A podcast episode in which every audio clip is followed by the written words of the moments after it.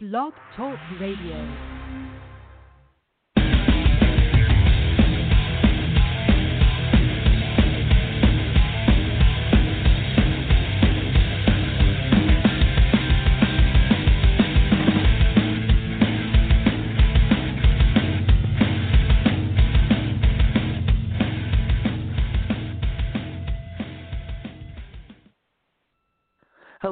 Welcome to the Major League Fantasy Baseball radio show on Blog Talk Network. I'm your host, Cole Freel, live on May 23rd, Thursday, May 23rd. We have the normal routine for the show scheduled for today. Uh, we'll deal with some of the latest news and injuries in baseball. We'll, we will also be covering this time um, some bullpen woes, uh, going into some of the recent performances, both on the hitting and pitching side of things. Uh, and if we have enough time before the end of the show, we'll also try to look forward to the weekend, uh, look at maybe some streamers, maybe some series, uh, find what we, we can there. Uh, the we, of course, is my co-host, Kyle Amore, who I must bring on now before we get started. Uh, Kyle is a writer with us at MajorLeagueFantasySports.com. He is also a former collegiate and semi-professional pitcher. Um, welcome to the show, Kyle. Anything uh, on the tip of your tongue that, that sticks out to, to get us started today, or just how you doing so far? Doing well. I'm looking forward to this long weekend with Memorial Day. It's been it's been a, a kind of a, a bipolar uh, past few days. Raining like crazy during the morning, but then you know right towards the the late afternoon, it's about 85 degrees out. So you know I can take this warm weather. Love it. I'm not a big fan of the rain, but I'm looking forward to a long weekend and a lot of baseball watching. Yeah, you know, usually uh, the moment we finish the show, I actually go off to my day job. But I, I actually went home to my parents' house for the the extended weekend. Um, you know, for for fans of the show, we won't actually have, I believe, a show this Sunday. I believe we are taking the weekend off for Memorial Day weekend uh, as we dwindle into or, or begin to do some football shows uh, before too long here. Um, and before we get started with this show today, I'd like to remind our audience of our partner, Thrive Fantasy Sports. Thrive Fantasy is a different uh, model for the daily fantasy sports game. Uh, Thrive offers prop bets instead of the traditional uh, payroll or salary based service, go to thrivefantasy.com or go to majorleaguefantasysports.com and click the Thrive link. Uh, Thrive will match your first $10 if you use the promo code MLFS. Um, also, if you are a fan of fantasy football, uh, if you're one of the p- people who like both baseball and football, uh, Major League Fantasy Sports uh, does football leagues, competitive football leagues, and we look to find the match, uh, the correct matchings for this league uh, as early as possible. If you feel like you would be one of the right fits for uh, one of our leagues, uh, you can contact Corey D. Roberts uh, at Major League Fantasy Sports at gmail.com. That's Major League Fantasy Sports at gmail.com. And if you like the work we do here, either on the show, either in writing on MajorLeagueFantasySports.com, uh, you can go to patreon.com slash Major League Fantasy Sports. Uh, that's patreon.com slash Major League Fantasy Sports. So, uh, like always, uh, we'll get the, the normal, the the main part of the show started dealing with uh, injuries and news. Didn't get a, a whole lot of news uh, in this segment in terms of uh, call ups and send downs. That that seemed to be the the busy thing that happened the, the last couple of weeks. First thing I'd like to talk about uh, in terms of the injuries that we have to look at, though, uh, are actually a couple of New York teams. It, it seems like all year we've been talking about New York teams, but we've specifically been talking about the New York Yankees. Uh, the New York Mets are in a travesty of just injury after injury after injury right now. Uh, I believe Brandon Nimmo, Michael Conforto, Jeff McNeil, and Robinson Cano are all on the injured list. And, and while he wasn't necessarily expected to make a huge impact this year, uh, Cespedes was someone who we thought was possible to come back this year. He ends up uh, breaking his ankle, I believe it is, uh, uh, while on his ranch. Uh, this is not a baseball related injury whatsoever, but uh, he is absolutely done for 2019. Absolutely no chance we see Cespedes. Um, so, any thoughts on this Met situation? They just keep going down one after the other, it seems. Yeah, it, just seems like now it's their turn. You know, first it was the Yankees. I mean, ten guys on the on the injured list for them, and now you're seeing it on the opposite side of town with the Mets. And you know, th- this isn't something you, you want to see happen, especially when they're you know they're ultimately gunning for this division. And right now they're they're sitting in third. They're four and a half behind Phillies, two games behind the Braves, and you, you know this team put a lot of stock in their pitching the past few years. They've dealt with the injuries with that. Finally, I feel they've they've gotten their player or their pitchers back and healthy to where they want them. I mean, it's debatable, uh, you know, on, on how their their starters have done with Syndergaard, Wheeler, and Degrom, just to name a few. I feel like, you know, I mean, if you look at it, Steven Matz still has the best ERA out of, out of all four of those guys. But you know, then, you know, if you have that offense going really well oiled and they're just you know they're really uh, gelling, it, it makes a lot of things easier. But now, like you said, Brandon Nimmo, Conforto, those are two outfield bats. You got Jeff McNeil, who's arguably been, you know, one of the top guys coming out of nowhere after, you know, spending time and finally getting that chance to be an everyday starter. And and and, and um, like you said too, with Robbie Cano being banged up, these are four solid bats for them, and and and, you're seeing them now on the IL. It's like where where do you start going from there? I, I feel like this team really doesn't have a whole lot of depth in their in their minor leagues that they can call up that are ready. Yeah, do they have players? Yeah, but I don't know if they have the quality to come in there and, and really hold down the fort while these guys are getting healthy. So again, it's going to make things tough. And this division, the NL East too. You you got to remember the Phillies are there at the top, and they I mean they they bounce back with all their off season uh, wheeling and dealing with signings and trades. The Braves, we really know what they can do. Young team, I mean, just talent throughout and then you know, don't forget about the Nationals too. I get they're ten games behind, but they can still win some ball games, and, and eventually, you know, they're going to start uh, uh, putting it together. And then, for as bad as the Marlins have been on paper, they've been winning some ball games. I mean, six and four in their last ten, they've been scoring some runs. So this division is competitive, and you know, the, the Mets really can't afford to fall behind. They're already below 500 on, at 24 and 25. So again, this does have a significant impact on this team. Yeah, I think, uh, and by the way, you know, I didn't mention it in the beginning, but Jed Lowrie is a player that is is on this team that still hasn't, you know, made his way off of the injured list. He hasn't debuted yet in 2019, but but just another uh, one of those names just just out there that isn't back for this team. Um, I think one of the problems I had with this team coming into the year was that they were uh, so left-handed heavy. Uh, that not that that's necessarily a problem, but I mean, you look at the the four bats on the injured list; they're all left-handed uh, in Nimmo, Conforto, McNeil, and Cano. I, I think it.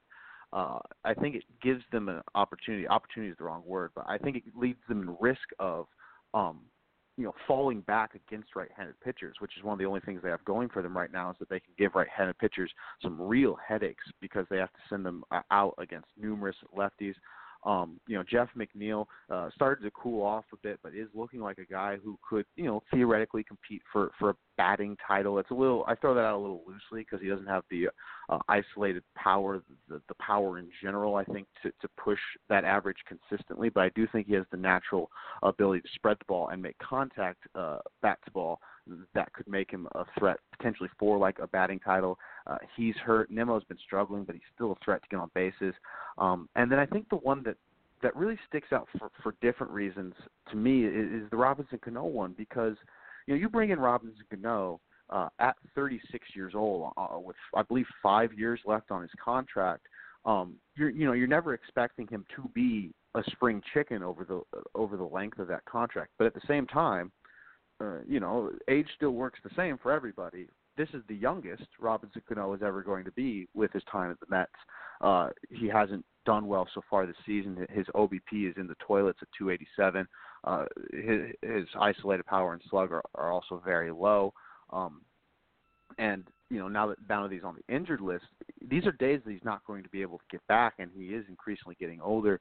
Um, you know the Mets did bring in Edwin Diaz in that move as well, but you you have to wonder what are they going to be able to get out of Cano the next five years as he continues to age, and, and does this deal start to look like a real albatross moving forward, or, or will they be able to, you know, potentially uh, work around it? I think is one of the major questions as we move forward with this team. I wasn't a big fan of the move at the time. I believe we talked about that at nausea, uh, you know, with the Brodie Van Wagen, Brodie Van Wagenen moves. But uh, at the end of the day, these moves have been made, and right now they're not returning value, especially in terms of Robinson Cano. Um, we'll move on to the other side of town. I, I pre uh, or I, you know referred to it earlier in the show, uh, but the New York Yankees are the poster child for discussing injuries this year. Um, this week is no different. I felt the Mets deserve to be talked about first, just because of the sheer volume of horrible injuries that they've had to deal with recently. Um, but CC Sabathia, I believe, was sent to the injured list, and then um, two days into a rehab stint, uh, Giancarlo Stanton finds himself uh, back on the injured list. Uh, seems like they wanted to give him some more time off before they gave him some more uh, time to rehab. So, uh, you know, talking a lot about the Mets, but the Yankees aren't aren't free of it yet. Uh, any thoughts on you know, especially the Stanton injury, because I know it's one that a lot of people have been uh, looking to get back for a long time, and obviously every time you hear players on a rehab uh, assignment, you, you get excited, but uh, this seemed to fall through pretty quickly. Yeah, I, I mean, honestly, if, if you're looking at it from just a, a, a right now standpoint, I think losing CC is arguably, you know, one of the worst things right now. He's pitched pretty well on the season. I mean, if uh, looking at him too, for 38 years old, I, I mean, what can you expect? You're obviously not going to get the CC we've seen in the past, you know. But I mean, he's put together a pretty solid season. You know, he, he's right now three and one, seven game start. So he's putting that, uh, you know, he's putting them, or excuse me, uh, eight eight game start. He's putting them in a position to win, and losing that veteran there. You know that, that that's tough because if you look at this, uh, some of these these pitchers they struggle. You you see J Happ, he's been arguably pretty putrid. You know, you, you look at James Paxton; he's finally getting there after missing a little a little bit of time, and I I feel you know he's really starting to put it together. But you know, you got a young guy like Domingo Germán who's having a very very solid season. Uh, Tanaka, we know what he could do, but I, think the veteran leadership are just you know giving them that extra that extra boost there, knowing that when he does take them out, he's going to give you a chance to win. So again, you know, it, it, it's it's tough to have this happen. And you know, with the injury too, it's right knee inflammation, and we're talking about a big boy here at six six, three hundred pounds. That right knee for him is his plant foot when he's ascending the home plate. So you think about all of that torque and pressure he's putting on that knee. Well, he's arguably going to have to sit down and and you know take anti-inflammatories and, and not do a whole lot until it starts to subside. You you cannot have that inflammation in there for him and, and have him sitting there throwing side sessions and, and whatnot because you can't put the pressure on it because that's probably what was doing it, you know, in the meantime. So, you know, this is an injury to pay attention to. I I, I would assume we might see him miss a, a maybe at, at the at the best case scenario one start, but I'd say probably two to three um at the worst. But uh yeah, and then on the other side with with, with Giancarlo Stanton, it, it's just been frustrating. I know he's been frustrated. You know, you see him get ready to come back and suffer one injury. Then he was on a rehab start, and and and then again, you know, he he goes down yet again. So, uh, I mean, it just just the implications. It, it it's really tough, especially for fantasy owners. I mean, you haven't been able to use them all season. You know, and I know there are a lot, a lot of fantasy players out there that you know that, that coupled him with uh, Aaron Judge, and you know we haven't seen him uh, do anything. And, and the thing is about Judge too with that oblique injury, we don't know how long it's going to last. Uh, this could last obviously the end of, uh, the rest of this month and probably into late June too. So these are two significant injuries. This team, though, if you're looking at them, they are competing. They are at the at the top of the division, so that you know that's one of the the, the better things for them. But just it, it's just the severity, and it seems like right when they're about to get uh, guys coming off the deal, someone else drops too. So it, it's extremely frustrating. Yeah, you know, we we have all kinds of Yankees fans on the show from from time to time, uh, like like Joe Iannone, and it seems to be a, a conversation I have a lot with Yankees fans. Um, but yeah, it just seems like it's it's one after the other this year. I mean, there, there's players that are getting not not just playing but getting hurt uh, that I think we saw coming into the season as almost unnecessary depth, uh, and they immediately stepped into uh, some pretty major roles on this this New York Yankees team. Um, this is a this is a lineup that we thought would be you know headlined by by Judge and Stanton, and you know right now it's Gleyber Torres, especially against the Baltimore Orioles. Uh, you know pulling pulling the cart behind him with with some help from some other guys, but you know mostly this team just needs to focus on on getting its big hitters healthy, um, while doing a fairly good job of staying in the competitive race for all that they've lost. Um, transfer to you know, this isn't as big of a fantasy uh, story, though uh, he has stolen a decent number of bases this year. Um, but Andrelton Simmons goes down with uh, what I believe to be a, a fairly major ankle sprain. Uh, it was it was a grade three, uh, and I do believe uh, that there is some extent that they get worse, but I could be wrong on that. Um, you know, I think the big thing for this argument to me is that if you would have asked me coming into the season who I thought the top three Angels were on loss uh, on in terms of WAR. Uh, you know, obviously Mike Trout's first, but I think there's a pretty solid chance that Justin Upton and Andrelton Simmons uh, would have been my two-three punch, maybe actually in the opposite way because Andrelton offers so much in terms of WAR with his defense. Um, so you know, at this point for the Los Angeles Angels, uh, they've struggled and they weren't necessarily looked at as as a contender coming into the season. Uh, but maybe most primary in these struggles is the fact that they've lost two of now now two of their most major players uh, that were expected, you know, to make a big impact this season. Um, you know, do you feel what do you feel about for both the present and the future of the Los Angeles Angels? Uh, just just brief, but also you know in terms of this Andrelton Simmons injury, and also you know, just thoughts on the Andrelton Simmons injury in general, Kyle? Yeah, I, I think this is a, a significant one for the team as a whole. Because I, I mean, if you look at it offensively, he's had a pretty solid season. Yeah, he's never been one to, you know, known to kill you with the bat. But I mean, for a guy that's a career 270 hitter and he's hitting just below 300, you know, he's put it together. And you know, one thing about Simmons, he's we've we've always heard about him as being well, well, well above average into that superstar range defensively with his mitt, with his strong throwing arm too. So you know it, it's definitely a setback. And the thing is the severity of it too. I mean, you're talking about a, a, a grade three sprain. I mean, that's just short of having or you know probably a complete tear of a ligament in that ankle. We don't know what it is. I'm not sure uh, how how high it is, but I mean, for it to be grade three, that's one of the highest grades you can get. So it's definitely going to take some time. I wouldn't be you know surprised if know, he may have like a, a minor minor surgery just to you know try to help uh, alleviate the the, the damage and, and get the uh, the um, um, uh, rehab time down. But I mean, I, I wouldn't be shocked if he misses two months with something like this. So it's pretty significant. Now, as a whole, too, I, I mean, the Angels really need to to you know develop their team. Here's here's the thing: you have Mike Trout, arguably the best player in the league. The thing is, if this team isn't making the playoffs, it's not good for the league as a whole. You know, the marketing behind it and everything. If he's playing for the Red Sox, if he's playing for the, the Yankees, he's playing for the Cubs, the Dodgers, these teams are even Houston right now. You know, these teams that can are you know uh, annual or perennial contenders. That's great for the league because you're always going to see him on TV. You're always going to you know hear about him too. But the fact that you have him out there with the Angels there's not a whole lot of great talent behind him. You look at Pujols; he's on, he's got a foot out the door already with his age, and then you know you got mediocre talent at best around him. Luckily for them, they were Connie, but again, he's not pitching; he's just hitting right now. But you know this team needs to develop. They need to start hitting on their draft picks. They've got to develop uh, talent. Luckily, I don't know if we're going to see him next year or in two years, but they have Jo Adell, who's arguably going to their top prospect right now, and arguably one of the top in baseball. But this guy is going to be a superstar too. This is the kind of things that the Angels need. They need to have another superstar on this team, and I think Jo Adell can be that that guy. They do have a, a third baseman, Ben Maitan, who they were able to get from um, the Braves after they forfeited his rights. But you've got to develop Maitan. I think he's only 18, 19 right now.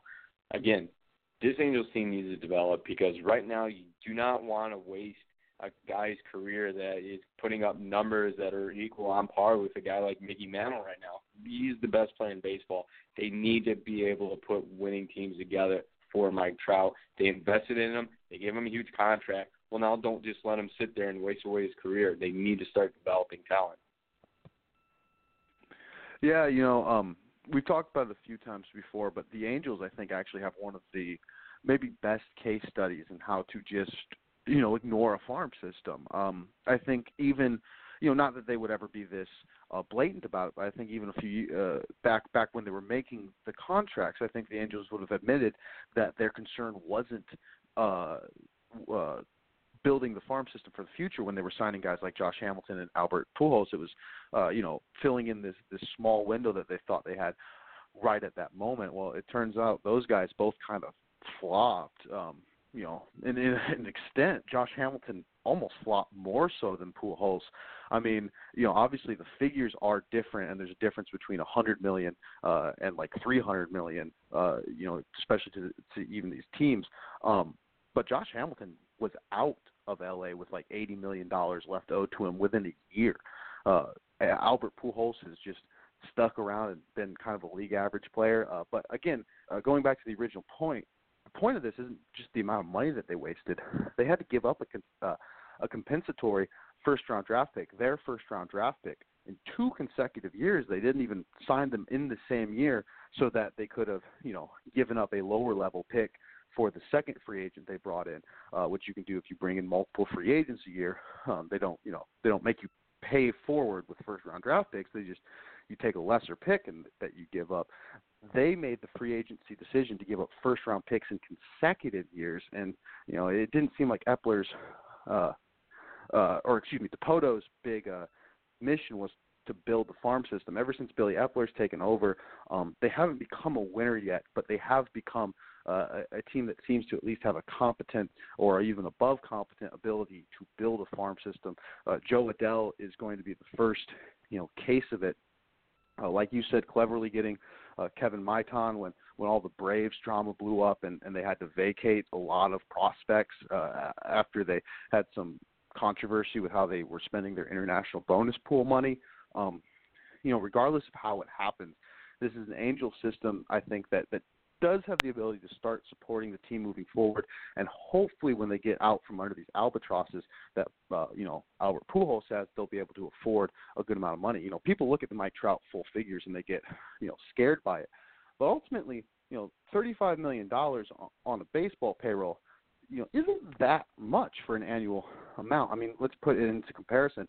I use this argument a lot, but you know, I mean, if you just think in your head how much the Boston Red Sox paid Hanley Ramirez, Pablo Sandoval, Rusney Castillo, um, you know, guys that if if you don't follow baseball closely for the last five years, you might not even know who Rusney Castillo is. He's just a he's a young international player who was brought over by the Red Sox and they immediately paid him money and he never panned out into anything. I mean, Boston put more money winning a World Series, winning a World Championship on players that did absolutely nothing or were closer to league average than, you know, twice as much as what LA needs to pay Trout. So, you know, you can pay a Mike Trout pretty easily. You just need to be smart with the rest of their money. You know, LA can't be paying Hanleys, can't be paying Pablo Sandovals, and can't be paying Rusney Castillos, or you know, in their real situations, Josh Hamilton's and Albert Pujols's. They need to be sticking, you know, getting getting the guys that they can afford. If they go in on free agency, it needs to be a, you know the Harper Machado types.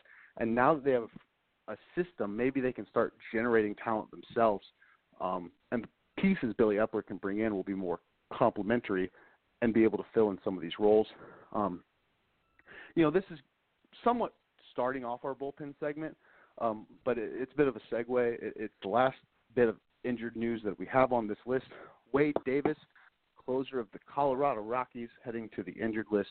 Um, I believe Scott Oberg uh, was named the most likely to get saves in the immediary. Um, he does not have a great K to BB or a lot of advanced numbers, but he is at a sub two ERA so far this year, uh, which I think is making him the natural fill-in closer uh, for Wade Davis. Uh, I'll, I'll go into previewing the bullpens a little bit more uh, in a minute, but be, before we get into that, any thoughts on uh, either Davis or the potential for a replacement?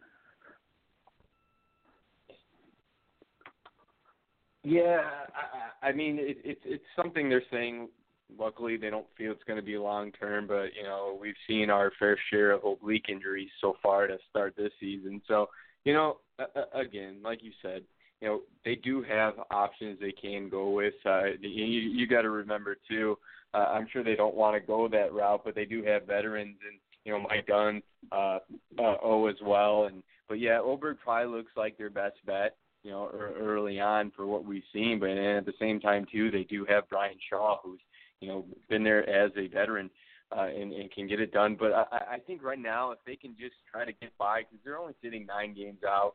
I know they're under 500, but this team, they really haven't put it together. I still don't feel like we've seen this offense click and, and, and, and really glue like we're going to see. So, you know, again, they're saying that the injury isn't severe, but uh, again, when you have an oblique injury, especially with a, a pitcher like that too, it, it causes them a lot of downtimes. You got to wait for it to heal.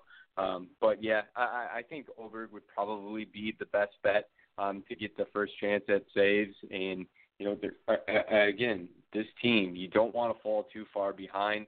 I mean, the Dodgers already have a six-game lead on this division. You know, the Padres have, you know, they after they came out pretty hot, they've they've really, you know, not really, you know, they've struggled a little bit in the past. So yeah, I'd say Oberg is probably the first uh, one to get the save opportunities, but they are saying that Wade Davis's oblique injury isn't supposed to be long term. Yeah, that would be definitely a, a situation to monitor. Anybody who plays in a, a in a league, especially a league that has like five categories and only calculates saves. Um, if it's a competitive league, you're really chasing every single save. Um, maybe you didn't even get them at the draft. That makes it even more necessary for you to chase every single save. Uh, and that's why when you know when a major and obvious closer, major in the sense that he is the clear and defined, uh, when a clear and defined closer gets moved to the injury list, that obviously creates a, a, a vacuum situation where someone's going to fill in there uh, and get the saves we are looking for. But moving on to the the full bullpen segment, uh, bullpen woes. Uh, we're mostly looking at uh, bullpens that have been struggling so far this year. We'll also cover um, some names that could potentially become uh, available as the season goes on. Um, you know, I'll, just put out some of the, the full overview, uh, and, and I'll see what what topic points Kyle wants to hit first, and, and we'll just see where we go from there. Um, the four teams we have listed are the Chicago Cubs, the Los Angeles Dodgers, the Philadelphia Phillies, and the Atlanta Braves. Um, the Cubs and the Phillies both have sub four bullpen ERAs, but they are just under four.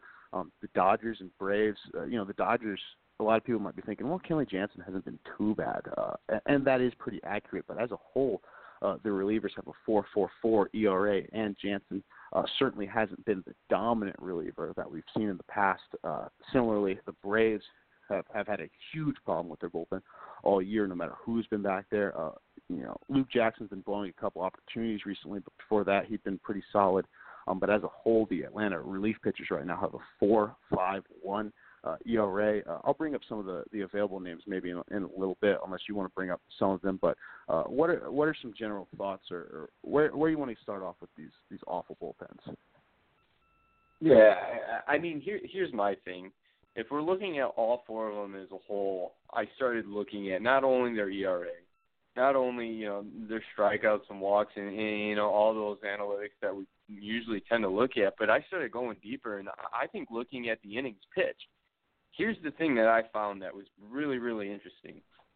Out of these four teams, going at the top, number one, Tampa Bay with the most innings pitched with their relievers, and obviously that has to do with their, you know, them going with openers, and then considering the guy that comes in next, uh, you know, relief innings.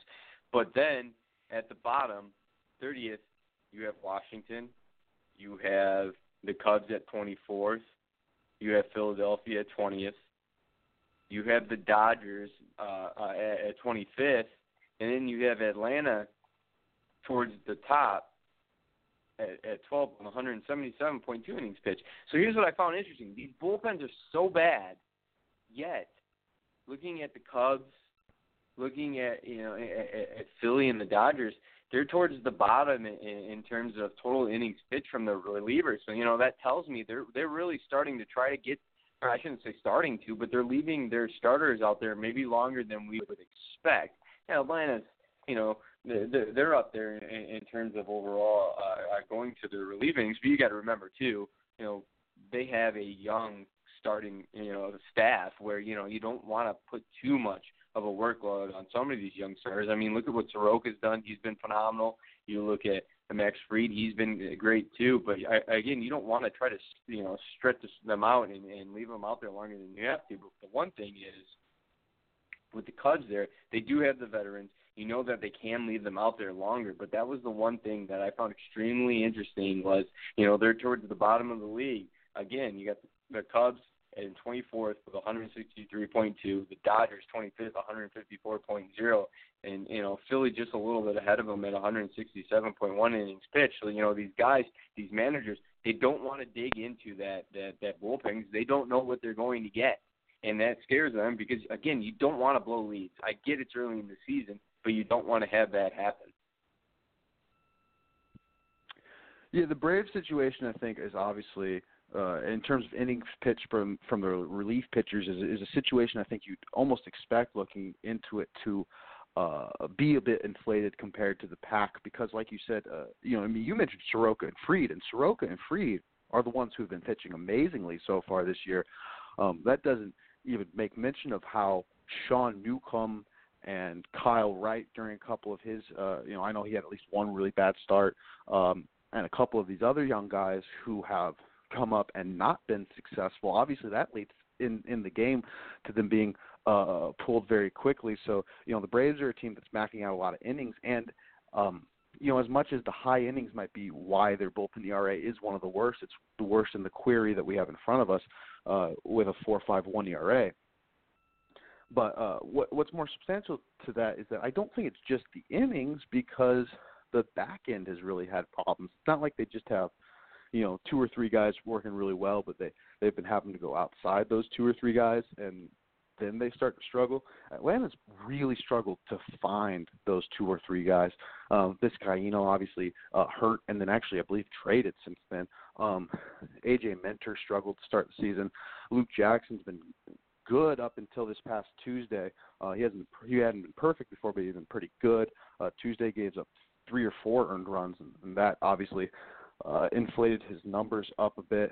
You know, um, speaking of finding you know the back end, uh, our Chicago Cubs have, have obviously been been struggling in, in that respect a lot. Um, Brandon Morrow has been a, a, a nobody so far this year, and uh, his career of injuries, you know, definitely make you hesitate in, in terms of believing how quickly uh, he'll be back. Pedro Strop is uh, a bit more encouraging, simply because it, it was just a hamstring issue. But uh, he's another guy, you know, struggled a little bit so far this year. Like to see him get back uh, into some you know shape or in terms of consistency in terms of pitching. Uh, Steve Cishek is the guy who's been um, the most favored it seems right now in terms of the back end of the bullpen in terms of the ninth inning uh, while these guys are out. You know Maddon seems to uh, not care so much. Uh, especially when it comes to Cishek uh, in, in using these closers in a traditional saves role. Like, for instance, I saw him bring Cishek in, uh, I believe it was yesterday or the day before, uh, in a situation where with one base runner and four runs, it was it was not a save situation. But uh, if one more hitter had gotten a hit or on base or or anything else, it, it would have became a save situation. And I think, you know, I think there's a reality in the fact that most managers would have waited uh, for that save situation to actually manifest uh, before turning to Cishek. And I, I, you know, I think a lot of advanced people get past the save, but I do think the same with the win. I think there's a an ego involved with wanting to get one or the other. And you know, if you're in the role of being the closer, and if you're in a situation to practically be the closer, I actually do kind of prefer my guys to be saved for save situations, uh, at least in, in terms of like that specific situation where you're choosing whether to bring them in in a four-run game with one run, with run one runner on, or you know once the on deck man becomes the tying run and you can actually get save situation out of it. Um, like I said, there were some names here that um, we listed in terms of potentially available. Uh, the first one, Craig Kimbrel. Uh, obviously, he's still available. Um, the team will not have to forfeit a draft pick after we get past the MLB draft, obviously, uh, as there will no longer be uh, a pick to forfeit, so to speak. That is, that is actually how that that rule works, um, and, and fairly so, as Kimbrel has already been quote unquote punished enough for uh, turning down a qualifying offer. Um, Ken Giles of Toronto has been one of the best relief pitchers in baseball so far this year.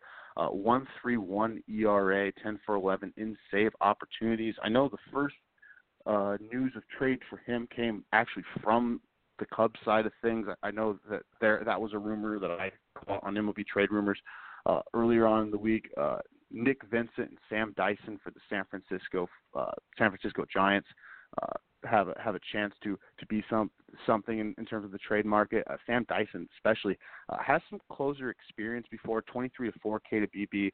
He's a guy that I think could find himself as a uh, priority late inning reliever, or at least someone who uh, you know gets ball on a flyer with the chance of, of being that.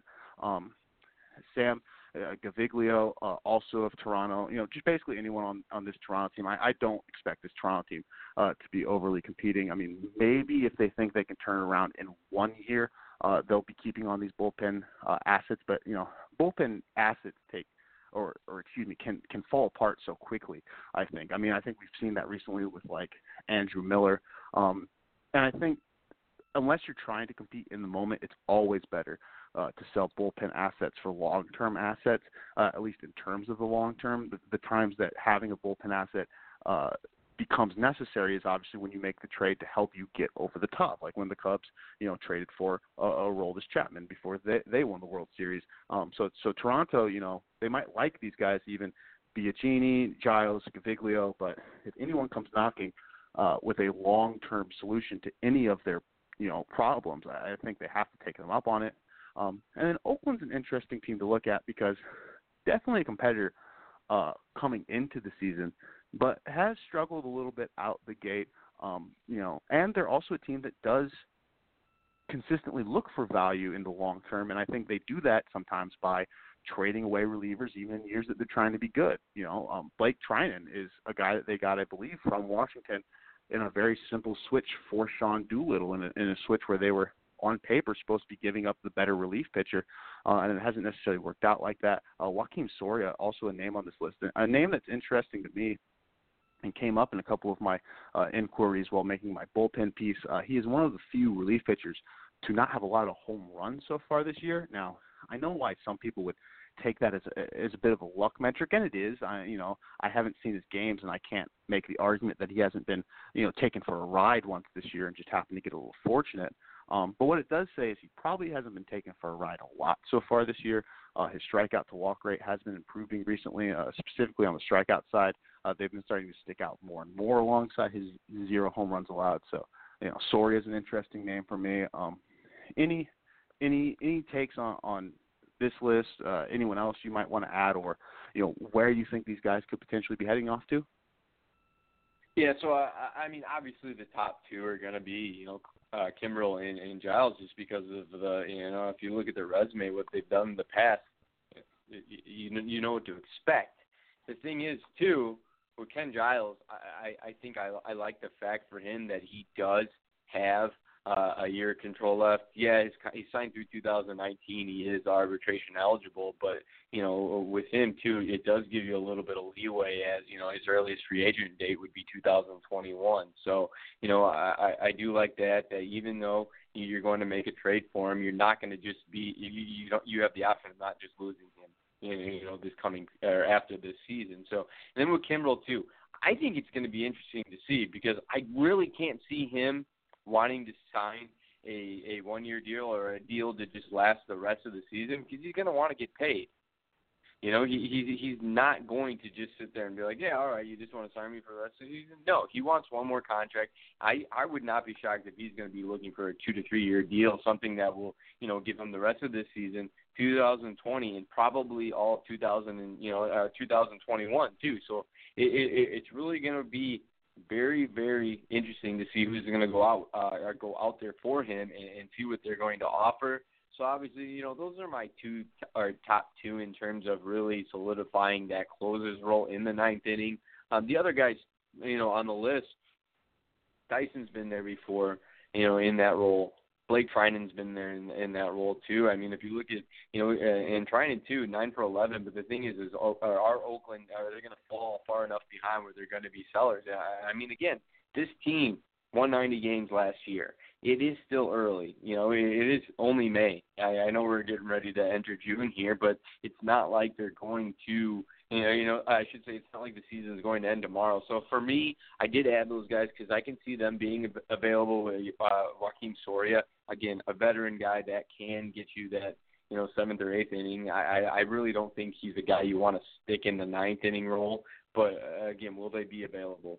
Um, with Nick uh, looking at San Francisco too, I mentioned Vin, uh, excuse me, Dyson. Nick Vincent is very uh, interesting too, like uh, Sam Gaviglio, because I, I, I know uh, Gaviglio for sure is on a one-year deal, so he'll be a free agent. You know, and if you're going to be trading prospects too, I'm assuming you can get some of these guys. You're not going to have to really break the bank, as you know we've seen. You know the Cubs do to get uh, um, Aroldis Chapman. We saw you know Cleveland do to get Andrew Miller. But you know these guys are are they are relievers that can be had, and I, I again I don't think you'll have to break the bank for any of them. Um, uh, again, it's going to, but all four of these teams are going to be in the hunt. There's no doubt about it.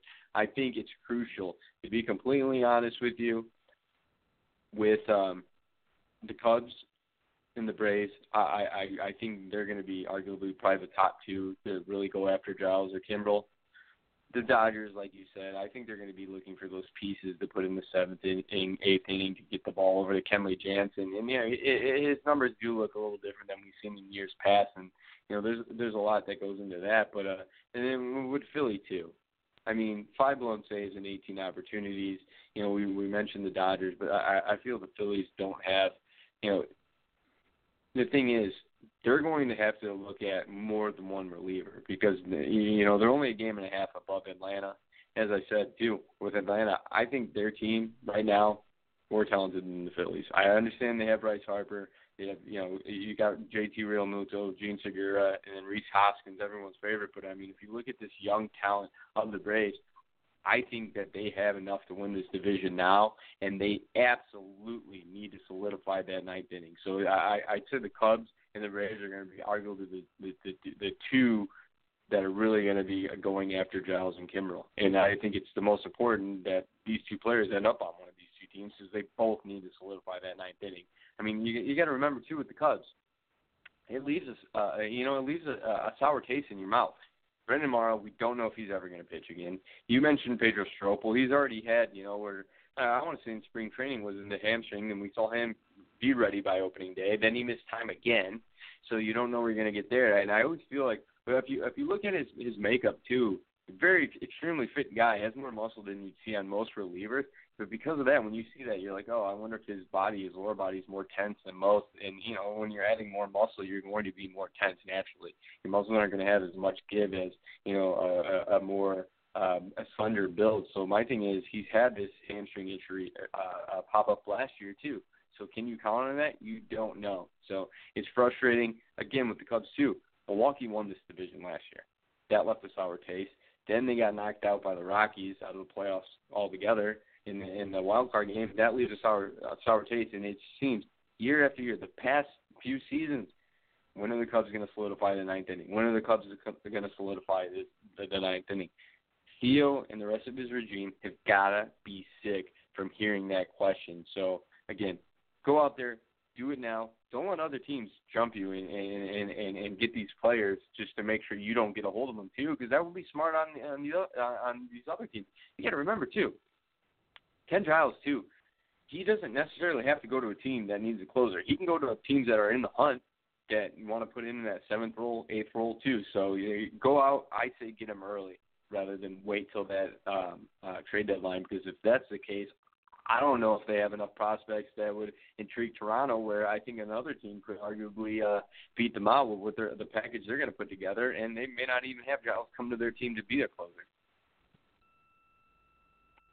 Yeah, the, the Cubs have been very um, specific, I think, in, in their philosophy with dealing uh, with the closer rule. You know, it's it's not that they're unable or unwilling to pay the primary price or, or the prime price, um, but they're not willing to do it for the long term, uh, especially economically. You know, um, we we both know, and I think most people know, this is a team that uh, has had Aroldis Chapman, but for only a year or less so.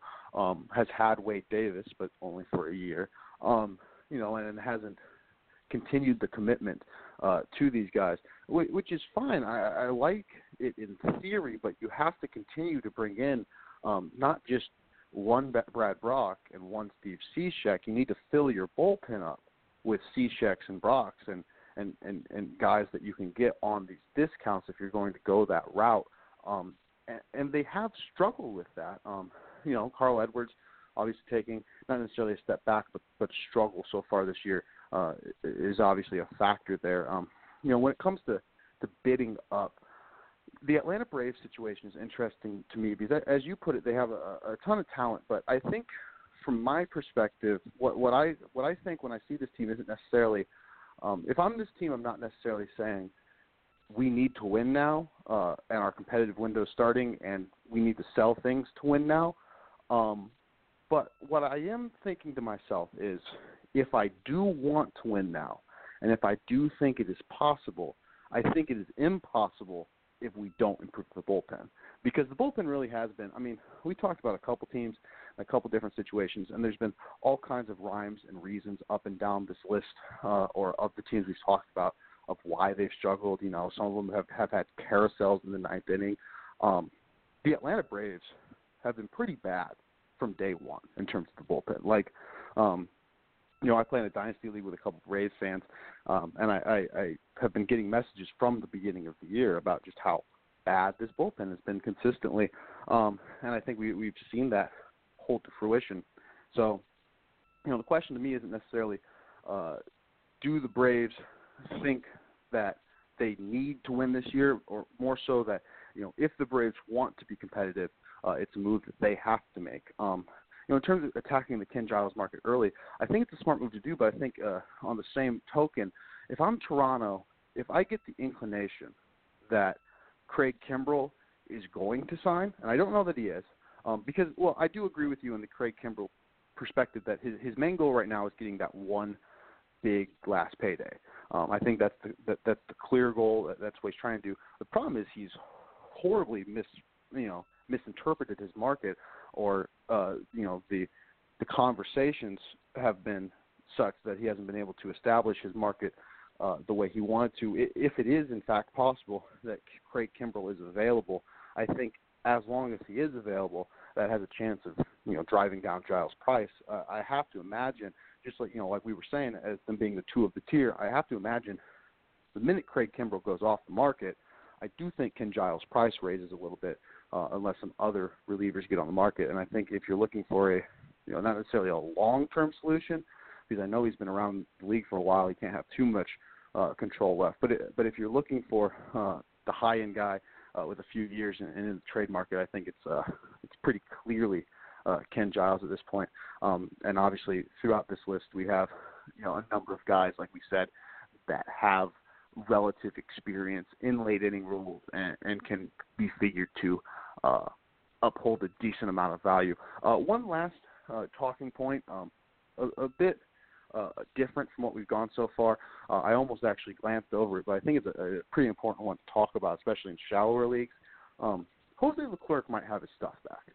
Um, he had uh, a recent performance where he retired five of the six batters he faced via the strikeout. Um, you know, coming into the year, I was as high on Jose Leclerc as I was on really any relief pitcher uh, in the sport of baseball. You know, I didn't rank him quite at the top of the list, but you know, I had him pretty much in the elite tier um, based on a lot of the things that really impressed me, both with him and his numbers in 2018. He, he was obviously a disaster to start the year, um, but you know, I, I think we talked about on this show how you know being a disaster doesn't necessarily mean that this year or last year was a fluke. He could have legitimately been great last year and have been legitimately struggling so far this year.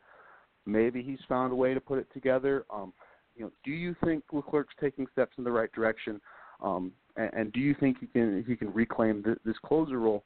Um, because to me, and I'll, I'll just go ahead and say it right off. If I'm in the shallow league and he's available, and like I said, it's like a five by five saves league, I'm I'm jumping on Leclerc right now uh, and hoping that that he can get back to the the closer role with uh, little competition. Um, what do you think, Kyle? Yeah, I, I think I mean, to be completely honest with you, I mean, if you're looking at at, at the numbers too, he only has two blown saves on the season. The it, the issue was that even in non-save situations, he was giving up hits, he was giving up earned runs, and uh, you know a lot of those came you know by way of of, of the long ball at times. And you know again, two he's given up two home runs, but you know if you look at the runs scored there you know that did the damage. But then you know if he did give up a hit, they were scoring runs. But I mean the numbers aren't that bad. I think, or excuse me, the, the numbers aren't anything that you know that that can't start looking a lot better. Something you would expect from a closer as the season progresses. I I, I think the thing is too early on. I get it. We say pitchers have you know, you, or excuse me, you know the, the pitchers aren't going to be as sharp as they're going to be as, as the, you know a month after the beginning of the season. Well, that could be the case here for Leclerc. You got to remember too, the guy in draw almost all eh, the entire minor leagues, he was up, he he was stretched out to be a starter. He had that starter mentality too. They brought him up. He wasn't the bullpen, or you know, we saw him uh, start a game here or there, but you know, primarily they moved him into the bullpen. Well, again, when you struggle like that, I think it's a, a little different in terms of getting a reliever out of struggles compared to getting a starter You know, in the starter, you, you're gonna you, you got some bullpen sessions. Yeah, your relievers do too. But the thing is, it, it you're when you're starting, you're going to be pitching multiple innings when when you're you know when your start comes with the bullpen. It's just not going to happen like that. So again, I mentioned this before especially with Texas, there were no other relievers in this bullpen that were really a threat to take over the closer's job for good. And you know, with Texas locking up Leclerc like they did, you know, they have confidence for him. Well, you know, look at his last uh, last appearances. Uh, the last time, uh, you know, since April 30th was really the last time he had that explosion where he gave up uh, 300 runs. But since then, I mean, nine innings pitched, one hit, one run. I like that. If you're looking at the strikeouts too, 16 to four. I think it was great to take him out of that role. That role, you give him, you know, just a breath of fresh air. Give him time to just relax, work on things, you know, and don't put him, don't put that extra pressure on him. Again, he's only 25 years old. It's, it's not like he's, you know, been doing this for a very long time, especially in the ninth inning. So I think he needed that. Two things I like since since uh, since uh, uh, May 4th, he has had multiple uh, innings of work, and I like to see that too because it, it shows that you know the stamina is there too. You know, it feels it gives him confidence too. You're like, oh, you know, I can go multiple innings and get these guys out. It, it's it's great to see, and you know, the thing about Leclerc too, they locked him up.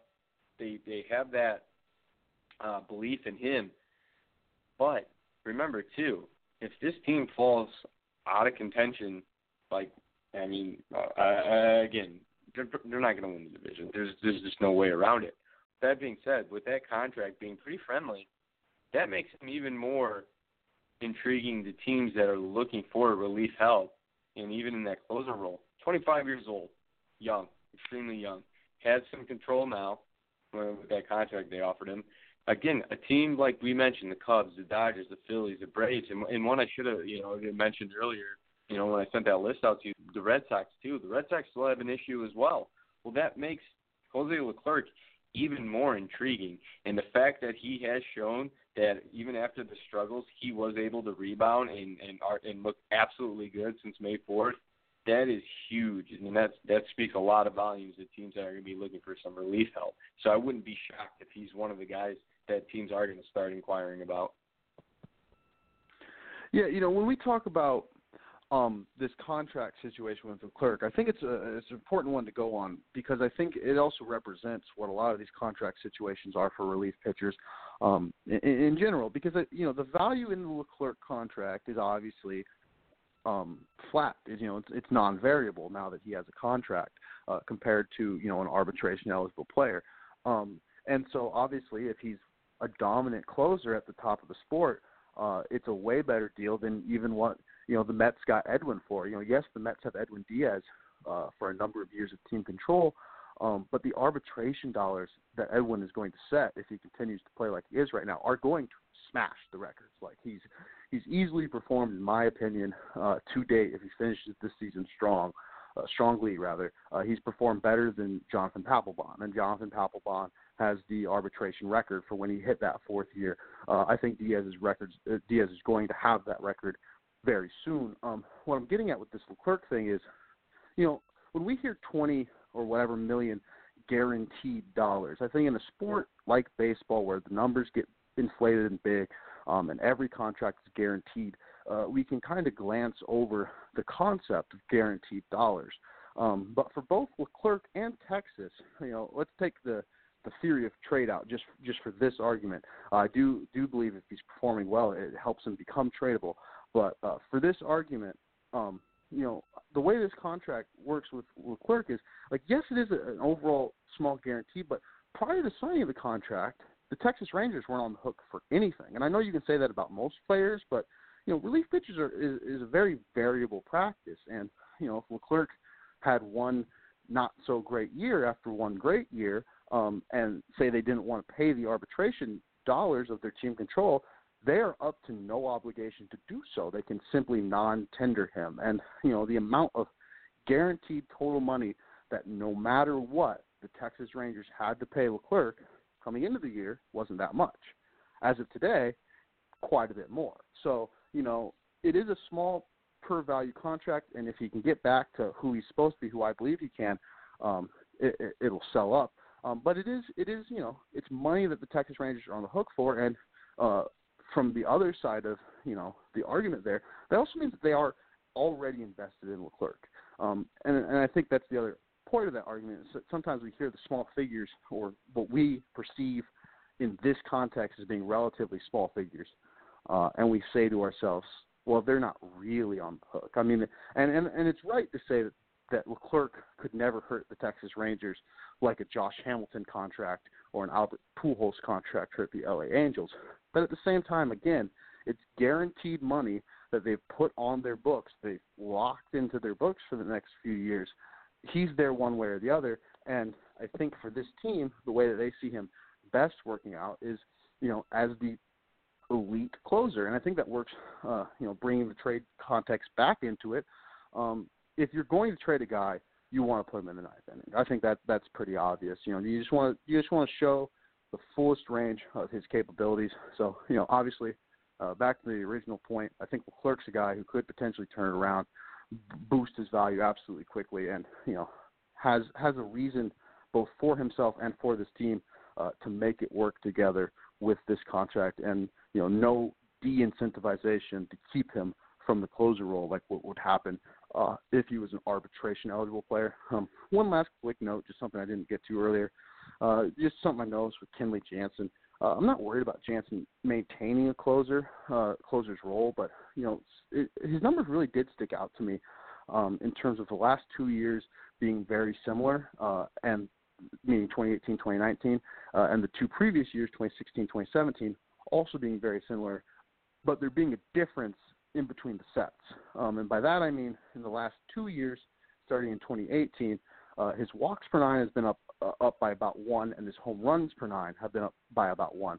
Uh, the home runs per nine is actually a fairly significant number. Obviously, home runs per nine, you know, does have a little bit of luck involved, for for lack of a better word.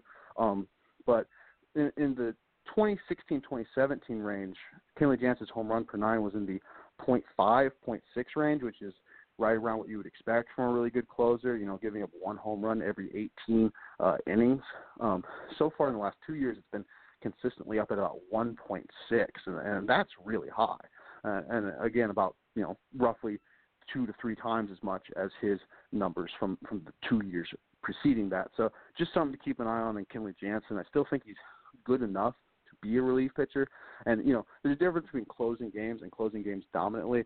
Uh, one of the examples I like to throw out is K Rod. K Rod Francisco Rodriguez late in his career wasn't the best closer, but he continued to close games. Um, I don't think Kenley Jansen's necessarily there, uh, but I do think these red flags, for lack of a better word, are are worth pointing out when it comes to Jansen's profile. Um, before we move on to the latter half of the show, I'd like to once again remind our audience about our partner, Thrive Fantasy. Uh, if you go to thrivefantasy.com or majorleaguefantasysports.com slash or majorleaguefantasysports.com and click the Thrive Fantasy link, you can play a different kind of daily fantasy sports game that uses prop bets instead of the salary-based format. You can go to thrivefantasy.com and put in the promo code MLFS to get your first $10 matched. We also have openings for our competitive football leagues. Uh, if you think that you would fit one of these leagues, you can email Corey D. Roberts at Major League Fantasy Sports at gmail.com. And if you like the work we do here, you can go to patreon.com slash Major League Fantasy Sports if you would like to donate. Um, now, catching up with some recent performances. Uh, if you want to touch on anything uh, before that before that little promo there uh, about the relief pitchers, go ahead. Um, but uh, tapping into some of the recent performance notes that we came up with. Uh, going to go over some of the things that, that, that you put on this screen. Um, what do you think is wrong with, with Chris Archer? Um, you know, how good has Josh Bell been, or maybe more poignant, how good can he be moving forward? And then, uh, are the breakouts uh, experienced by uh, players like Tommy La Stella, Franmil Reyes, uh, and Christian Walker at, at all legitimate? Um, Kyle, any, any thoughts on these subjects? Yeah, I, I think the most interesting thing with it has to be Chris Archer just because of the fact of what Pittsburgh gave up to get him.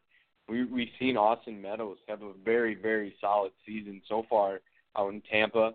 We know what Tyler Glasnow can do, and he has done. You know, they both have uh, battled, uh, you know, slight injuries here and there, but they've been very, very good for Tampa. And you know, looking at Chris Archer too, the thing is with him, first few starts of the season looked good, and you know, he, then he did go on the injured list. I don't know. I'm I'm thinking maybe they took him off uh, too soon because if you look at his two uh, uh, latest starts since he came off, uh, the first one was what Tuesday. Um, versus excuse me the second one was this past Tuesday and the one before that was was May 15th and you know in, in that time you're talking about a guy in two starts has only gone 8.2 innings giving up 10 hits giving up nine runs a home run per start but you know for me in in, in uh, eight strikeouts to six walks I feel like he really just does not have control uh, of any of his pitches for that matter especially you know if you're if you're getting behind in the counts and you're really going on, or excuse me, going, you know, having to rely on that fastball, and especially, you know, just to get it over the plate, these hitters know it. They're going to take advantage of it. And I mean, if you if you look at that too, I mean, guys have absolutely done major damage. Uh, not only when the hitters are ahead in the count, but you know, the thing for me is I feel like that out pitch of his, you know, going with a, a, slider that I, I feel we've seen in years past that he could get swings and misses just hasn't truly been there. Because I mean, even at a one and two count, hitters are hitting 260 over him. That's really not that bad. It, it, it looks pretty good. And you know, the, the thing for him where he's getting in trouble is any count where the hitters ahead, one and zero, oh, two and. Oh, obviously, you expect guys to do damage, but I, I thought it was interesting that guys are trying to get uh, you know, are, are really looking to drive the ball when you know the count's even at one and one too. So I feel that out pitch for him just hasn't been there. I have concerns of whether or not you know he is over that that that injury that saw him uh, get shelved for uh, you know and miss a, a few starts. Um, I don't know. What was your take? You know, are you seeing anything, or you know, do you have any concerns that he probably isn't really truly healthy yet, uh, Chris Archer, or uh, do you think it's you know just something else that you know he is missing his spot and he's just getting too much at the plate? Um, well, I think so. First off, I've never really liked the fastball slider mix is just just in and of itself, and I think there's obvious reasons why because you know Archer doesn't mix his pitches uh, as well as a normal pitcher would, or as well as a, a pitcher who's been a 200 innings. Let's put it this way: for a pitcher who pitched going from 2014 to 2017, four straight years of at least 194 innings, uh, 201 innings in three of those four seasons. You usually don't see that profile mixed with a guy who does. I mean, he throws a changeup a good amount, but it, he is a primarily fastball slider guy. Um, and, and there's nothing necessarily completely wrong with that in in theory, obviously, but I think where I struggle with it, especially when someone struggles right off the bat, is that you know I, I need Chris Archer to have his two pitches. So if his you know, and this has always been my my struggle with Chris Archer is if I feel that his fastball is five percent off or his slider is five percent off, what does that do for the rest of the repertoire? Because you know, there's there's a lot of pitchers I like. Um, you know, I'll even go into like a new guy who's breaking out and being absolutely incredible recently. You know, Frankie Montas. I think the reason why I like Montas so much is he's added that splitter and he throws that splitter uh, aggressively and well now. But uh, being someone who's watched him play quite a bit this year, I, I've had starts and watched starts where I felt like, uh, especially his splitter or his slider, one or the other, uh, wasn't necessarily there that game. It was just a little bit uh, lower than where it usually is, and, and I think he's gone into some of those games. And he's thrown more sliders against right-handed heavy lineups and got through it. In this past start, he threw a lot of splitters and got through it. Um, you know, what what does Archer go to when Plan A doesn't work? Um, always been kind of my problem with Chris Archer. So, you know, I, I think it could be a little bit of coming back early, but but more so than coming back early, I think he he might be the kind of guy who you know might take a while to warm up. Uh, a lot of times he comes back because you know, in my opinion, if if one of his two primary offerings is a little bit off, that can uh, significantly impact him on a start-to-start basis a little bit more uh, than some other starters uh, like that. Um, now, looking at his his full numbers, not not talking about pitch specific, uh, his, his walk rate and his home run rate are, are pretty well inflated. And you know, even when he was getting uh, talk about for, for giving up a lot of home runs. His home run rate wasn't anywhere near where it is right now. Um, and you know, Rays is a Tampa Bay is a pretty good park, but PNC is a pretty great park to pitch in. So seeing that 177 home run nine, uh, the 454 walks for nine, you, you got to believe that uh, there's definitely better days to come as he gets a better control of his arsenal. But yeah, it, it's definitely something you know that I'm keeping an eye on. Uh, he's a pitcher that I've liked, but I I wasn't as high on him this year. I feel like as some of the uh, other pundits because I, I think people were expecting his ERA to improve. And while I did see obviously the avenue going both to the National League uh, and in a better park, you know, it, it came down to the pitch mix again. Uh, that this is a guy who's had a a four ERA three straight years, and at, at times just seems to lose himself. Uh, and and he hasn't necessarily gotten past that, despite the fact that he's been a guy who's pitched 200 innings so uh, frequently. So yeah, Ar- Archer's a guy I struggle with. Um, I, I think he, he's safe for the strikeouts, and I think he's going to float back to that four ERA, uh, which is going to make him a solid uh, player. But yeah, he's just he's someone that that can I, easily give me some some headaches when watching. You know, I think too is I, I think you hit the nail on the head when you said you know you weren't sure how high you were going to be or weren't too high going in on him. I I think at times too. I mean, looking at his numbers too, he's put to, together, uh, like you said, I mean, three straight seasons with you know over 200 strikeouts, over 230 innings pitched there. But I, I mean, maybe sometimes we do overvalue Chris Archer. You know, we we see these numbers and we're like, you know what, he did show signs as a true number one start again on Tampa. But you know, look at those years too. I mean, after they lost James Shields, after Matt Garza was gone, you know, he was the guy. He was their number one starter you know, looking at him compared to other teams, he may not have ever been the number one on that uh, uh, on some other teams. So maybe that's where we did, you know, uh, uh you know, over over hype him, looking at him as, as a number one. But you know, maybe he is more or less a a, a very strong number two pitcher. And you know, if you look at that WHIP too, and you know the career ERA, that's you know what what you see. Again, you you did see three strong seasons with you know the, the strikeouts, but he did you know pitch like you said those those four seasons, well over 190 innings. And, and again, this pitcher too, he hasn't been you know a stranger to giving up a long ball. So you know, is it concerning? Will everything come down? Yeah, probably. And like you said too, pitching there in Pittsburgh, a lot better ball, ballpark than when he would pitch in Tampa. You know, or some other ballparks out there too, especially playing in the you know in the in the AL East where we know guys can hit the ball ballpark in in, in Boston. They can do it in in Baltimore. You know, and as a righty facing a lefty out there in in, in New York too, they can drive that ball on him and get it out of the ballpark. So you know those are signs. And you know back, back to injury really quick too. You know he was it, it was due to uh, his thumb on his pitching hand. And yeah, I I think at times when we think of you know, especially your your your extremities like that with injuries to pitchers. We hear about blisters on the hands and uh, fingers, you know, uh, uh, torn uh, nails on and the fingers too, their index fingers or other fingers too. But looking at that thumb too, you, you got to think when you're throwing different uh, pitches, your thumb positioning is going to be different on the ball. And you think of a thumb think about it as like a rudder on a boat. You're holding it at different things to get different movement on the ball too. Well, if there's any signs, especially if it's towards like the knuckle of the thumb, that is very very painful. We've seen hitters that struggle like that too. If you remember, you know, you being a Cubs fan, remember uh, uh, Aramis Ramirez or Alex Gonzalez when they have those, or even Javi Baez now, you can see him have that disc over the, you know, uh, right around that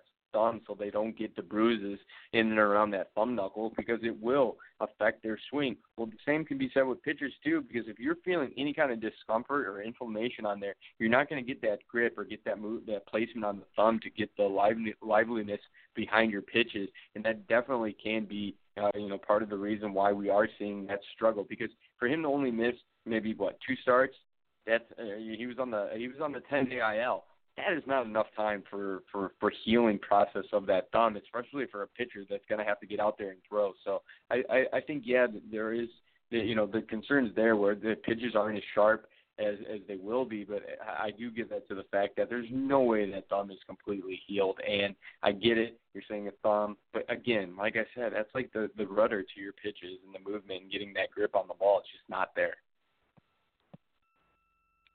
Yeah, you know, I think when it comes to uh, Archer, uh, numbers wise, I think two things that we're seeing in the early developments uh, is an elevated walk rate uh, and, a, and a lowered ground ball percentage, which I think in combination kind of shows us uh, his inability to execute uh, low in the zone. Maybe I you know I haven't seen his zone profile. Maybe he's uh, leaving the ball in general just up a lot. Uh, but whether whether he's leaving the ball up or simply not executing when he locates at the bottom of the zone.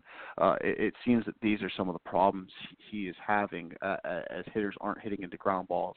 Uh, you know, because his home run to fly ball rate, I mentioned how how high his home run per nine is. His home run to fly ball per ratio is actually uh, right in line with his previous three seasons. I mean, 16.2, 14.1, 14.1, and this year 15.2. So, you know, 1% higher than the last two years, but uh, 1% lower uh, than that 2016 where he he gave up quite a few home runs.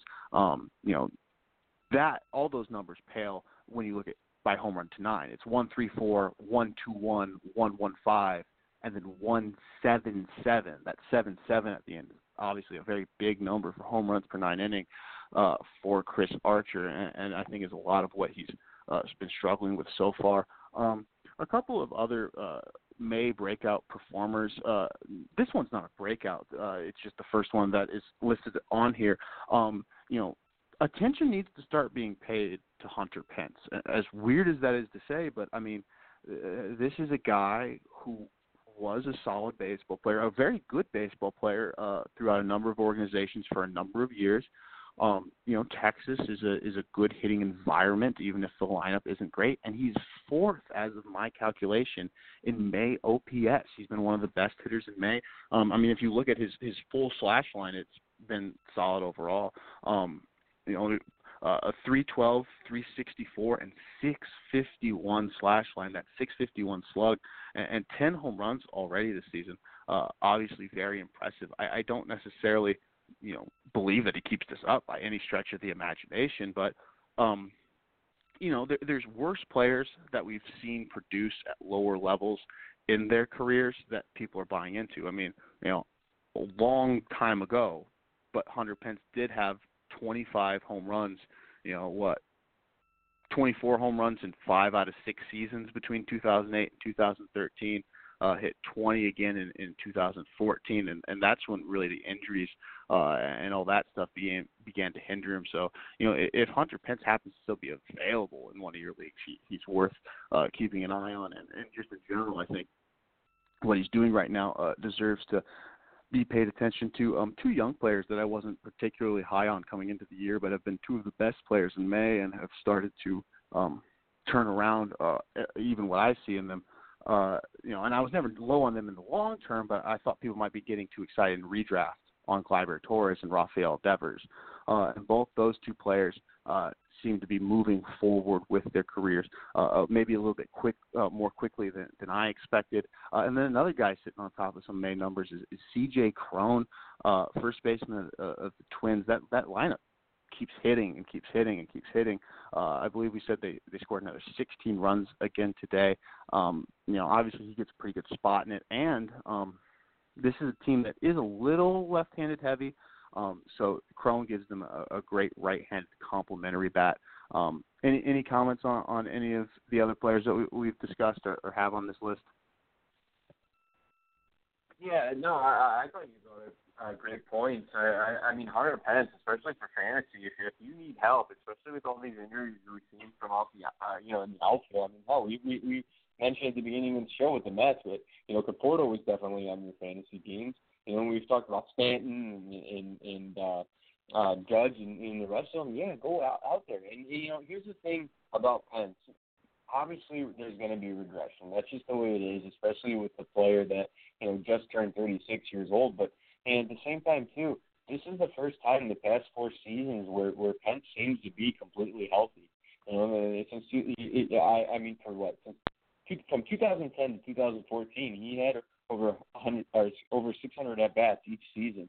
Well, from 2015 to 2018, that just wasn't the case. He was averaging uh, averaging right around 300, you know, and then in 2017 he was up around uh, close to that 500 mark. But there were, I mean, he's out there in the Giants, you know, with the Giants. He was, you know, there were there were uh, concerns with injuries too, but I think he's healthy. He's getting a chance to play, and you know, I mean, what better spot to play towards the end of your career in Texas too, where we know the ball can fly out of the ballpark, and you know, uh, and looking at his, his splits too, that's what we're seeing. I mean, he's absolutely crushing. You know, he's he's doing well at home, but he's hitting the ball away too. I mean, seven home runs out of his ten, seven to come on the road, two to come at home, and he's hitting over 300 both places. So I like what we've seen. That he's doing really well.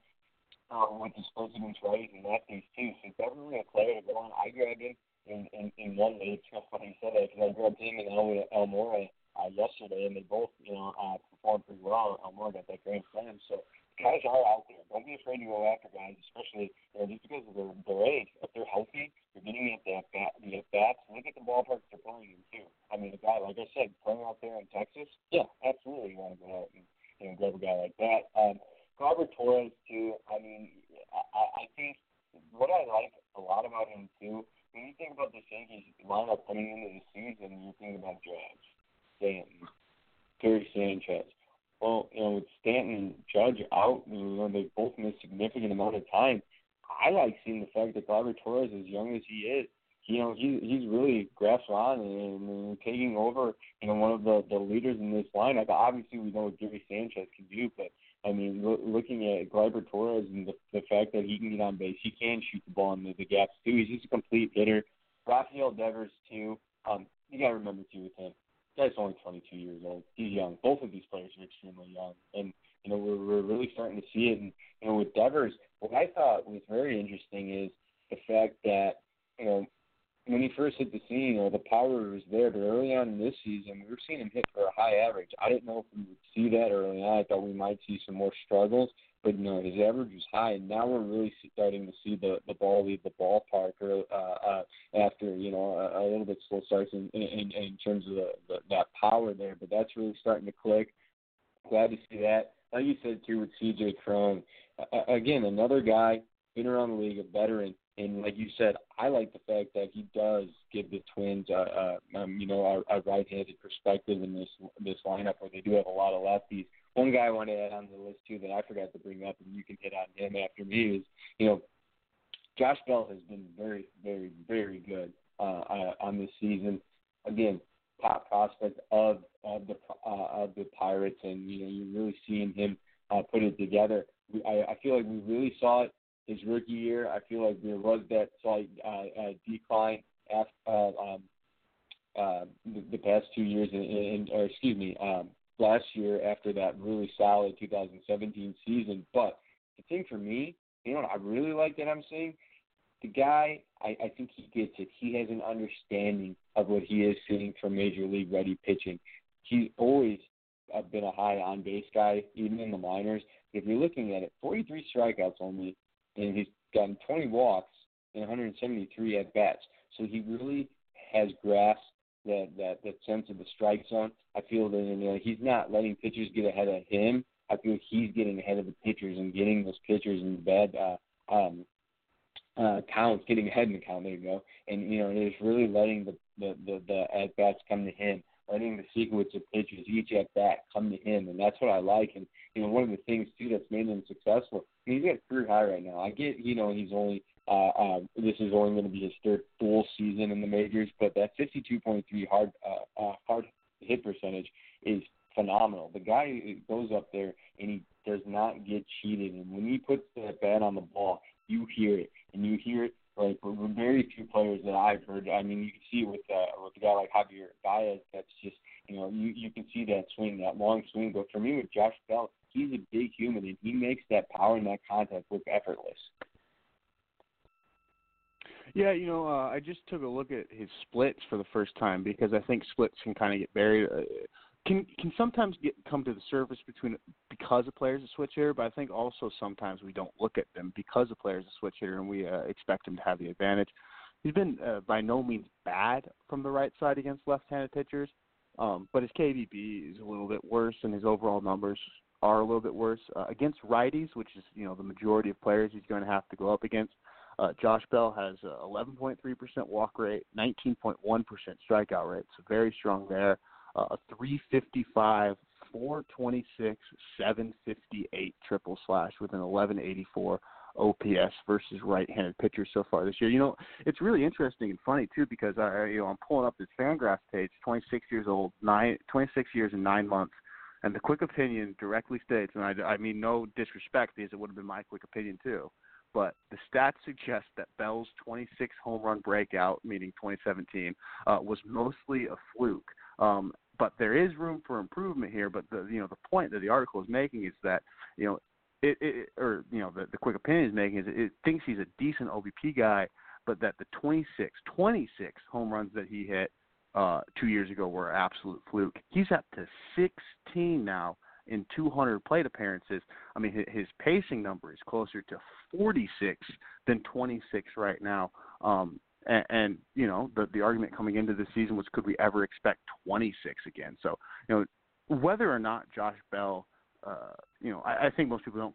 Uh, believe he's going to consistently hit at this level. Uh, but whether or not how how much of this improvement is legitimate, I think is largely up to debate. But but for a guy who's always had a good control of the strike zone, uh, a good walk rate, I think it's easier to buy into at least a, a degree of this. Uh, uh, being legitimate for him, uh, you know, the hard percentage and really everything he's doing backs it up. The only real question is can pitchers kind of figure out why he's been able to get to them so easily and try to figure out a way to you know put him in situations that are uh, a little bit worse moving forward. But you know, right now Josh Bell's been as good as anyone. I really have no uh, concept of what I would have for a trade price. I'm going to try to do a re-rank in the next couple of weeks for the first third of the season, um, and you know, it's it's going to be hard to figure out how highly uh, I value Josh Bell because it's certainly you know astronomically higher than where it was uh, in the preseason, but it, it doesn't necessarily mean that I'm willing to to push him past a couple of the first basemen that I feel a little bit confident in. Um, you know, uh, just touching on a couple of the other players we talked about earlier. Um, you know, La Stella has has continued his hot start at least to to an extent in May. Still hitting pretty well, um, but I think the two interesting names are the ones that have had polar opposite Mays. Um, Franmil Reyes, um, still still down there in a couple of numbers, um, but this is a guy that X Stats, even when he was performing poorly, X Stats absolutely loved him uh, as someone who was maybe being uh, getting a bit unfortunate. Looks like that fortune's starting to turn around a little bit. Uh, and then Christian Walker, you know, off to a strong start, but that OPS is already starting to dwindle. Um, and then just looking at his May numbers, one 197 batting average, uh, a 269 OBP so far in May, uh, with only one home run. Um, you know, I, I wasn't a very big uh, believer of Christian Walker. Um, I did tweet out at one point that uh, some people said he was this year's Jesus Aguilar. I thought it was more likely he would be this year's Matt Davidson. Um, and you know, right now I'm feeling pretty confident about that opinion. Uh, I would like to see Christian Walker turn the hard contact into something a bit better, but uh, I think we've definitely seen in his uh, case uh, him start to slow down recently. Uh, any any last thoughts on some of the recent performances? Yeah, so I, I mean, when it comes to La the thing about him that I, I've hit on a few weeks in a row, I mean, he's just getting the everyday at bats. He's getting that, you know, and, and he's always been a great hitter. Doesn't strike out a lot, and he's another guy that hit a home run today, like you said. Josh Bell did, so did Tommy La So I mean, the dude's having a career year. Uh, can he keep this up? I don't see why he can't be a 300 hitter all season. He's clearly going to have a career year with 20 home runs. That's not, you know, it's going to happen. I mean, he's already more than halfway there. But uh, I, I love what you said about Christian Walker, and I put him on this list for that exact reason. I said, is he for real? The thing is, he started off so well, so hot, and now you're looking at it. And if you look at April too, we after that hot that March, he still had a pretty decent April, but he did have 30 strikeouts in, in 90, or 32 and 94. But looking at May, he 27 home runs and 71 at bats. The guy's striking out. The pitchers know how to take advantage of him. And now the thing for him is going to be can he make that adjustment? You're talking about, you know, a guy that's getting finally his first chance of starting at 28 years old. Will he be able to make those necessary adjustments, or was it just a hot start to the season and that's it? You know, and for that reason too, if you were able to move him after you know uh, during April or right after April before May started, you know, hats off to you because that's when you want to move him. Because right now we're really starting to see pitchers take advantage of him. You're starting to see a lot of swings and misses and whiffs. I, I, I it's, it's not like we didn't see that, you know, to begin with. But you know, you know, uh, uh again, like I said, pitchers are their their stuff is sharp now you know, first we'll give them their first few starts, especially starters, even relievers for that matter. We'll give them passes to start the season, but now you are seeing major league pitching at uh, you know at its best, and they are taking advantage of Walker. Franmil Reyes too. He does have uh, holes in his swing. He is up to, if I'm not mistaken, I want to say what 14 or 15 home runs on the season. But the thing is, can he keep it up, or you know, or, or will he start getting taken advantage of too in, in, terms of uh, pitchers really looking at to get that in his swing because he does his swing does get long, and I think that's kind of expected when you're talking about a guy six five two seventy five. He's a big boy. He can go up and swing with some of the best of them. So you know, again, will will the strikeouts you know uh, start to uh, to to go up because I mean he did have 80 last year in, in 285 uh excuse me 260 at bats and you know as a guy that really doesn't take a whole lot of walks but I do you know in in what we are seeing is more of a all or nothing thing, uh, uh, player. 15 home runs, like I said, but if you look at that on base percentage at 301, that's not very good at all. That's not something you know you, you want to see. So again, the power is there, but are we going to be dealing with another Chris Davis or or, or, or you know Joe Joey Gallo of years past? Because you know he has Joey Gallo has looked awfully good to start this season, but uh, but again, home run, nothing. A guy that's not going to take a whole lot of uh, uh, walks, and you know our pitcher's really going to start playing into the, that hole he can have, and or that he does have in his swing that tends to get long. Yeah, you know, I think what's really interesting about this trio of players we have is, um, you know, if you're calculating from a skills perspective, so to speak, or a tools perspective, um, I think you have two uh, distinct types uh, in that La Stella is the kind of guy who uh, doesn't necessarily have the you know the big eye popping physical tools like the power and the speed, um, but does have a lot of the small technical range skills that help him be a good ball player. Um, where on the reverse side of things, Christian Walker and Franmil Reyes, uh, what they have is is insane power, like uh, uh, out of this world, better than the majority. I mean, the majority of baseball players. You know, because you know, like this argument's about to make a point of, you know, there's a difference between having power and translating power. You know, uh, in some prospect books, I believe it's kind of the difference between calling someone's raw power uh, and game power. You know, um, the difference between Tim Tebow being a strong guy and having uh, the kind of consistent mechanical swing adjustments uh, to be able to ever translate that power uh, instead of you know 70% ground balls and a lot of strikeouts. Um, you know, what what we have when it looks when we look at Franmil Reyes and Christian Walker is, is skill sets involved a lot in excessive power, and all we need them to be able to do. We don't need them to be great hitters. We don't need them to be Tommy La Stellas. We just need them to make enough adjustments and do enough of their small things right that they get on base occasionally and can, you know, at the worst be, you know, an Adam Dunn a three true outcome. You know, um, these guys might not be as big of walkers as a Dunn, but I mean that that's kind of the point is you become uh, more towards that that three true outcomes where you know that that profile is. Uh, we, we talked about a Chris Davis, but you know could these guys be uh, more Chris Carter even than Chris Davis? I think is the question, um, and, and you know how they are able to translate these skills uh, into their game power is going to be able to, and, consistency and contact is is going to determine uh, their value long term, uh, especially in Franmil Reyes' case. You know, this is a player that does have probably a pretty high ceiling um, and time to get there. You know, um, I don't know this off the top of my head, but I'd like to guess that Franmil Reyes is closer to the 23 years old age, and Christian Walker is closer to the 27 year old range. You know, uh, Christian Walker's at a point where he needs to either put up uh, or you know accept a role position moving forward at best. Um, Franmil Reyes is a guy who has time, I think, to slowly make uh, some mechanical adjustments as he moves forward. You know, certainly if we're talking dynasty leagues, even if I felt the same about these guys right this instant, I would pick Franmil Reyes a hundred times uh, over Christian Walker, and I, I don't really feel exactly the same about them in this instant. I, I'm I'm a bit higher on Franmil, but um, you know, we don't have a, a whole lot of time here. Uh, just a couple minutes before the end of the show.